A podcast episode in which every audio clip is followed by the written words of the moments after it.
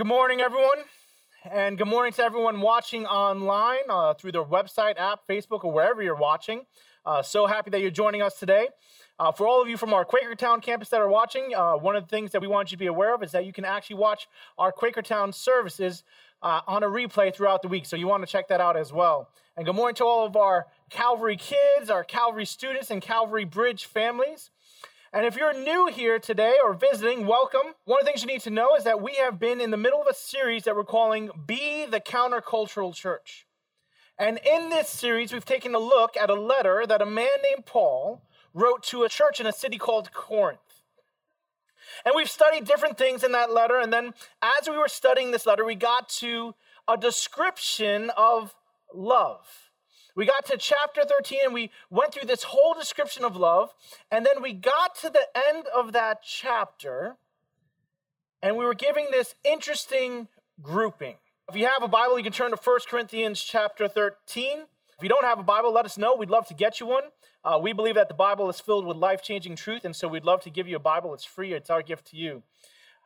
1 Corinthians 13, at the end of it, verse 13 says this and now these three remain faith, hope, and love. But the greatest of these is love.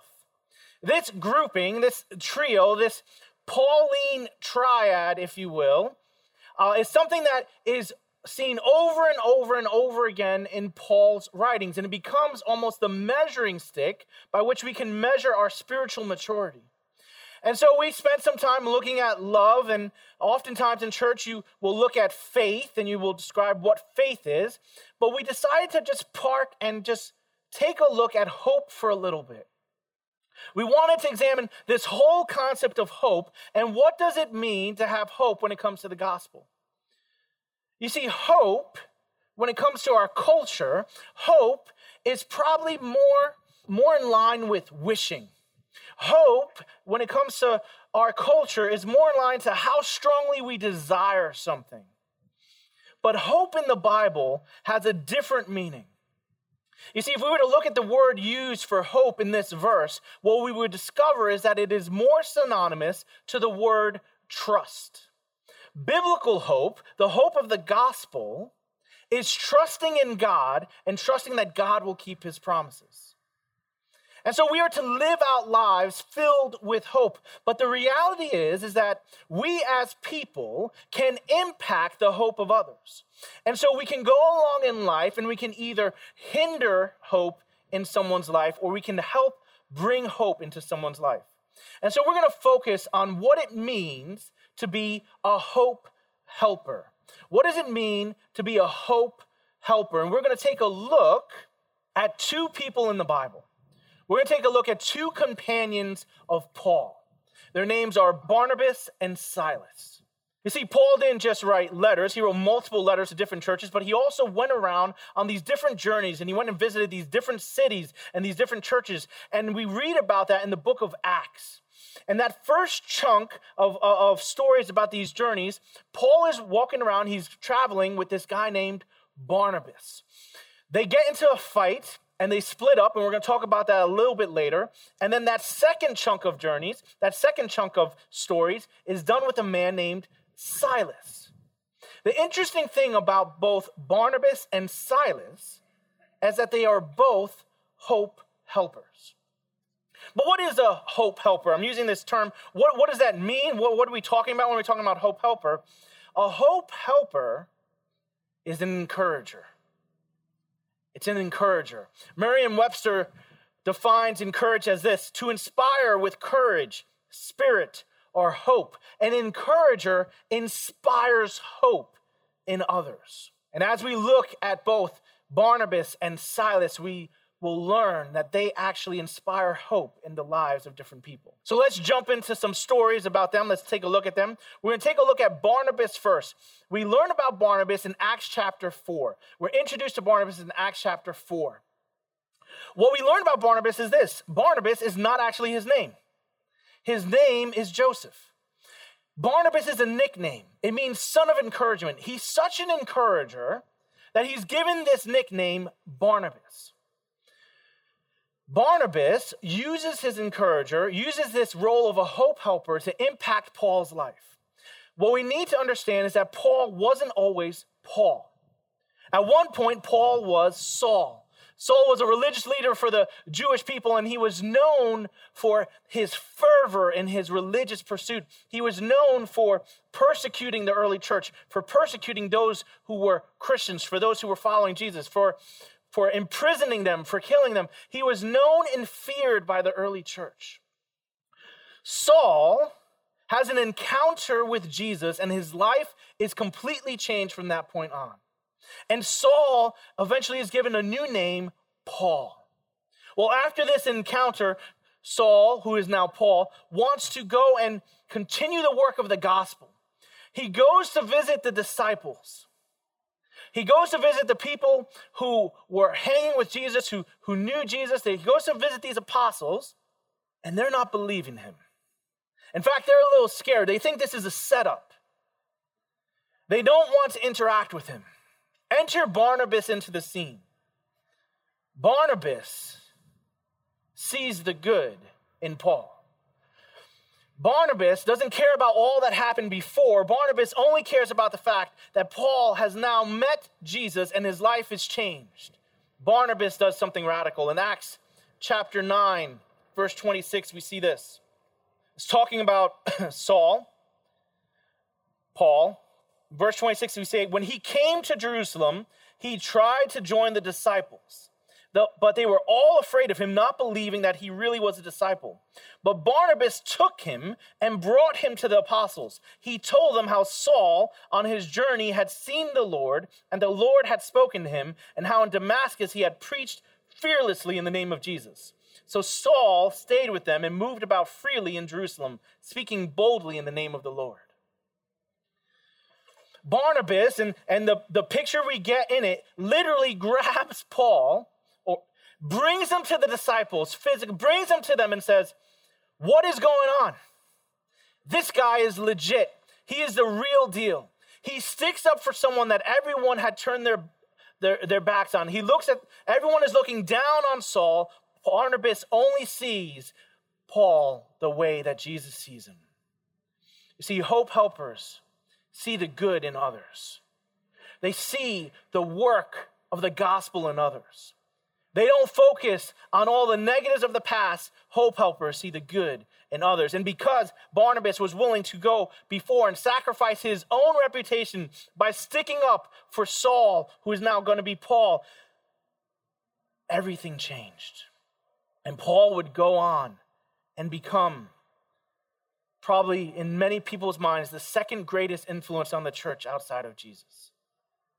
Because Barnabas was willing to see someone the way that Jesus sees him. Interestingly enough, this actually was the reason behind Paul and Barnabas splitting up. You see, if we were to fast forward a little bit, Barnabas would do the same exact thing, except this time it's Paul who is not accepting someone. This time it's a young man named Mark. Barnabas sees the good in Mark and he decides to stick up for him to the point where they get into such a fight that Paul leaves and takes another companion. He takes Silas, and Barnabas goes with Mark. Amazingly, interestingly enough, the result of that is that Mark will eventually become a companion of Paul and impact the gospel in his own way. Hope helpers see the good in others. Hope helpers see others the way that Jesus sees them. But what about this Silas guy?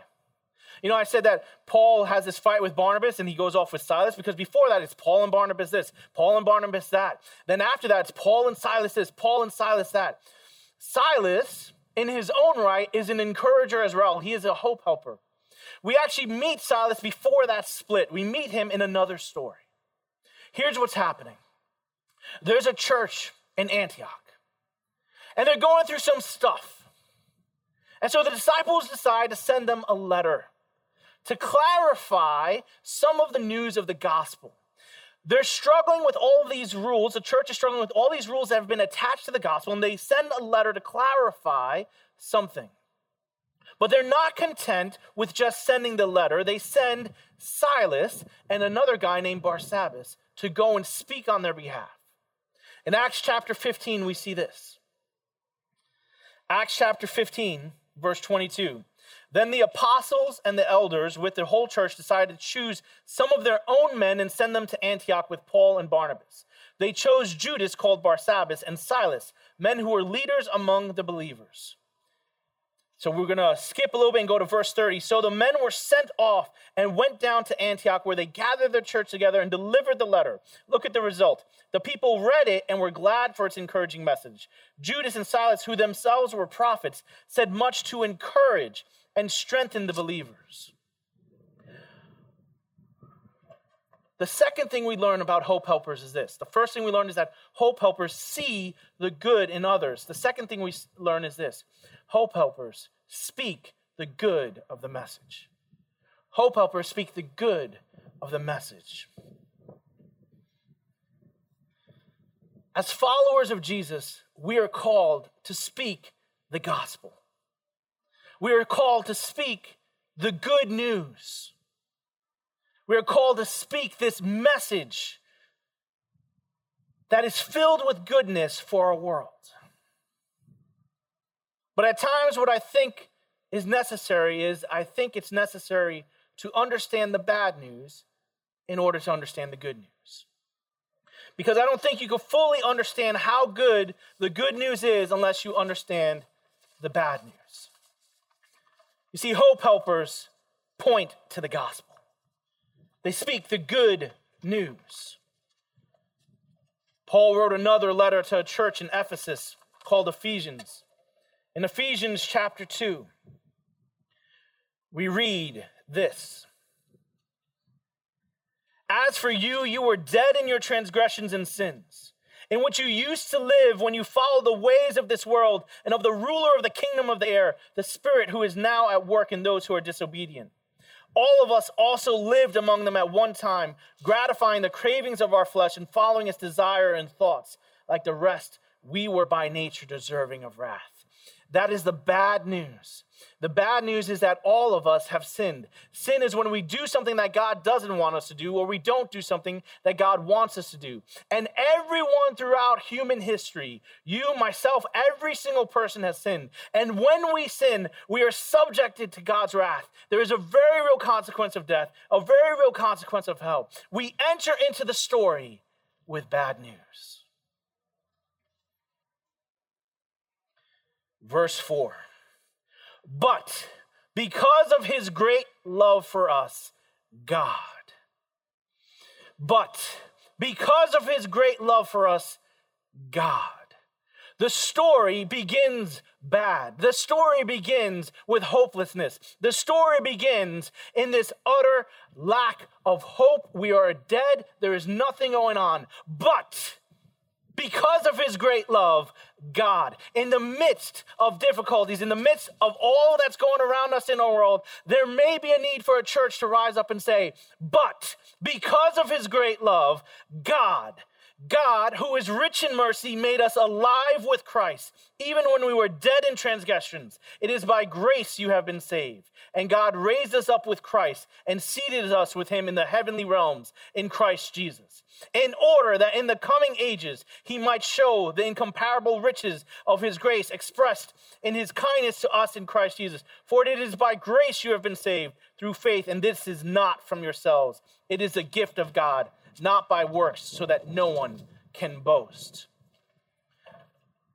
Hope helpers look around and they see what is going on in our culture. They see any of the brokenness, they see any of the hopelessness, and they point to the solution. They point to Jesus. They point to the good news. They point to the gospel. In the midst of hurt and pain, maybe it's time for the church to stand up and say, But God, but God, in the fullness of his love, sent his son. Hope helpers speak the good of the message.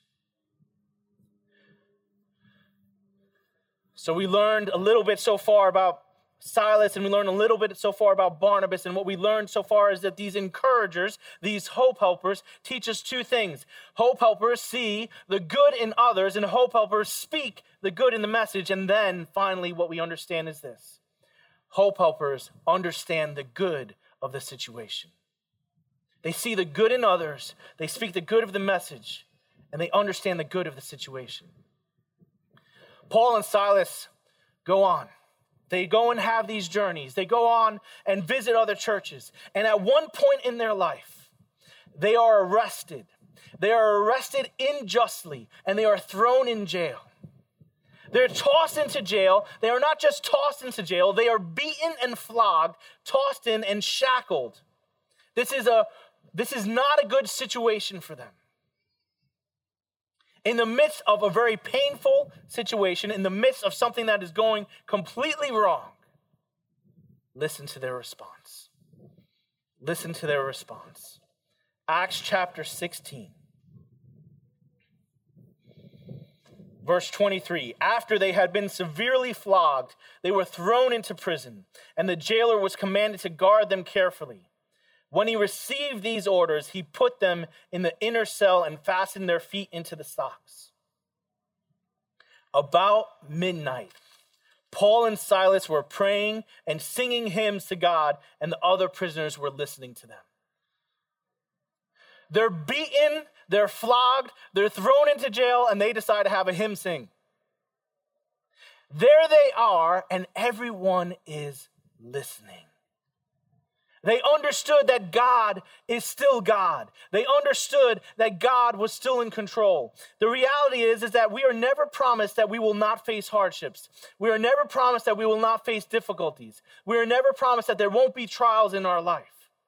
But in Matthew 28, God, through his son Jesus, promised that he would be with us always. He would be with us always. And so, in the midst of an agonizing pain in a jail, Paul and Silas realize that they are not alone, that their God is still in control, and they respond by singing praises to their God. And if you were to read a little bit more, what you would learn is that this story goes in a miraculous turn. And what happens as a result of these hope helpers understanding the truth of the situation around them is that the jailer and his family give their lives to Christ, and lives are changed. Hope helpers understand the good of the situation. I was thinking about this and I was like, that sounds really good when it comes to the Bible. I mean, Paul and Silas are supposed to do that because they're in the Bible. That's kind of what people are supposed to do if they're in the Bible, right? But how does that look today? What does that look like today? What kind of faith does a person today have that can actually stand up in the midst of such a horrible situation and actually bring hope to others by understanding the truth of the situation. And I was thinking about it, and I was thinking about it. And finally, I thought about it, and I thought of a friend of mine, a friend of mine named Wes. Wes Coddington, some of you may have had the privilege of either meeting him or seeing him about a year ago. He came and visited Calvary Church. He did some uh, discipleship training uh, called Three Relationship Discipleship, and he also preached at Calvary. Wes is a friend of mine. He's a friend of Jay's. He's a friend of a bunch of us here at Calvary. After he left us, after visiting us, he went and actually moved to Idaho. Shortly after moving to Idaho, he goes in and visits his doctor, and his doctor tells him that he has stage four cancer. Wes currently, unless a miracle happens, has about a year to live. And I'm going to be honest with you. My reaction to that was, I don't get it. My reaction to that was, here's someone who's doing everything the way it's supposed to be. Here's someone who's impacting other people through the lives of the gospel. I don't get it. And I was upset. And I'm going to be honest, at that point, I probably needed some encouragement. And the one who provided it was actually the one going through the difficult situation. The one who actually I should have been encouraging was the one who provided encouragement to me. After finding out that he only had about a year to live, here's what Wes posted on his Facebook page. Contemplating what the next year would be like, his final year, he said, Here's what I'm not pursuing experiences. I have no desire to visit one last beautiful place or go on some adventure that I've always wanted. I have heaven waiting for me. What can this world possibly offer compared to that? We love and adore you all, but we will use whatever time we have less left as a complete Coddington Drive to move the kingdom of God forward. Is there any pursuit that can really outlast that? In the midst of literally life ending news, Wes chose to be a hope helper and actually understand that God is still God, that God is still on his throne, that God gave him a mission and he would live out that mission to his dying day. And because of his understanding of the situation, he brought hope into my life when I needed that. Hope is something that we so desperately need at times.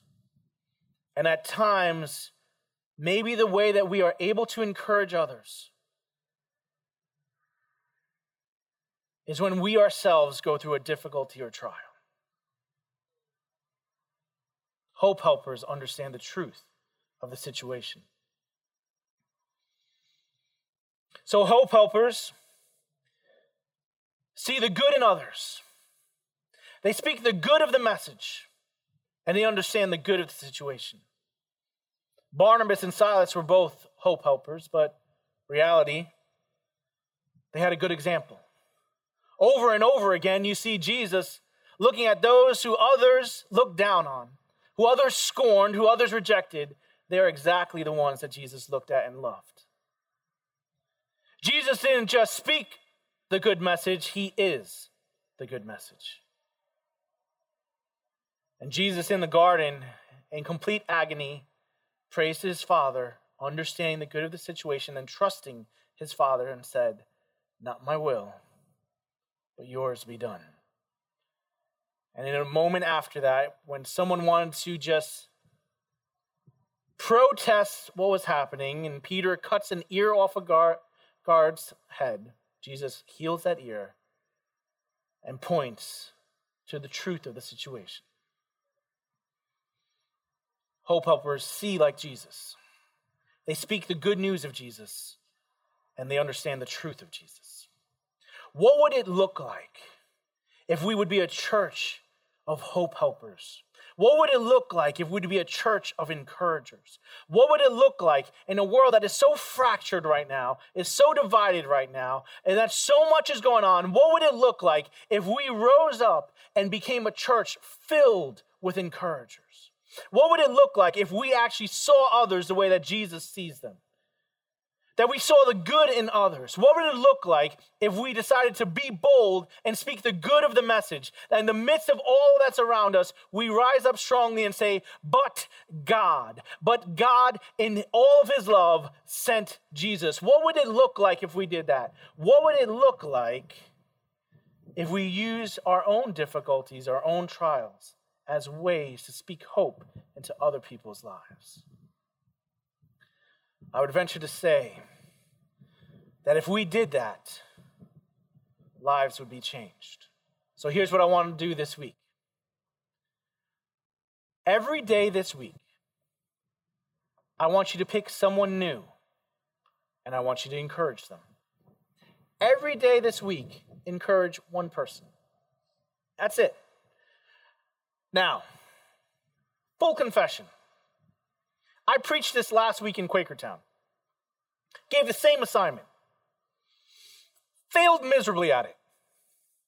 I think I encouraged one person the whole week. I now have a second chance. So I'm going to try to do what I'm actually telling you to do this week. One person every day. Let's go and encourage them. Let's be hope helpers. Let's connect with others and impact the lives of others as we continue what Jesus started. Let's bring hope to people who so desperately need it. Let's be the gospel this week. Let's pray. Lord, we thank you so much for your love and for your mercy, and we thank you for those around us who encourage us, who point us to the truth of the gospel. Help us to be a church filled with encouragers. Help us to bring hope to people who need it. Lord, give us the awareness, the wisdom, and the courage this week to do just that. We pray this in the name of Jesus. Amen.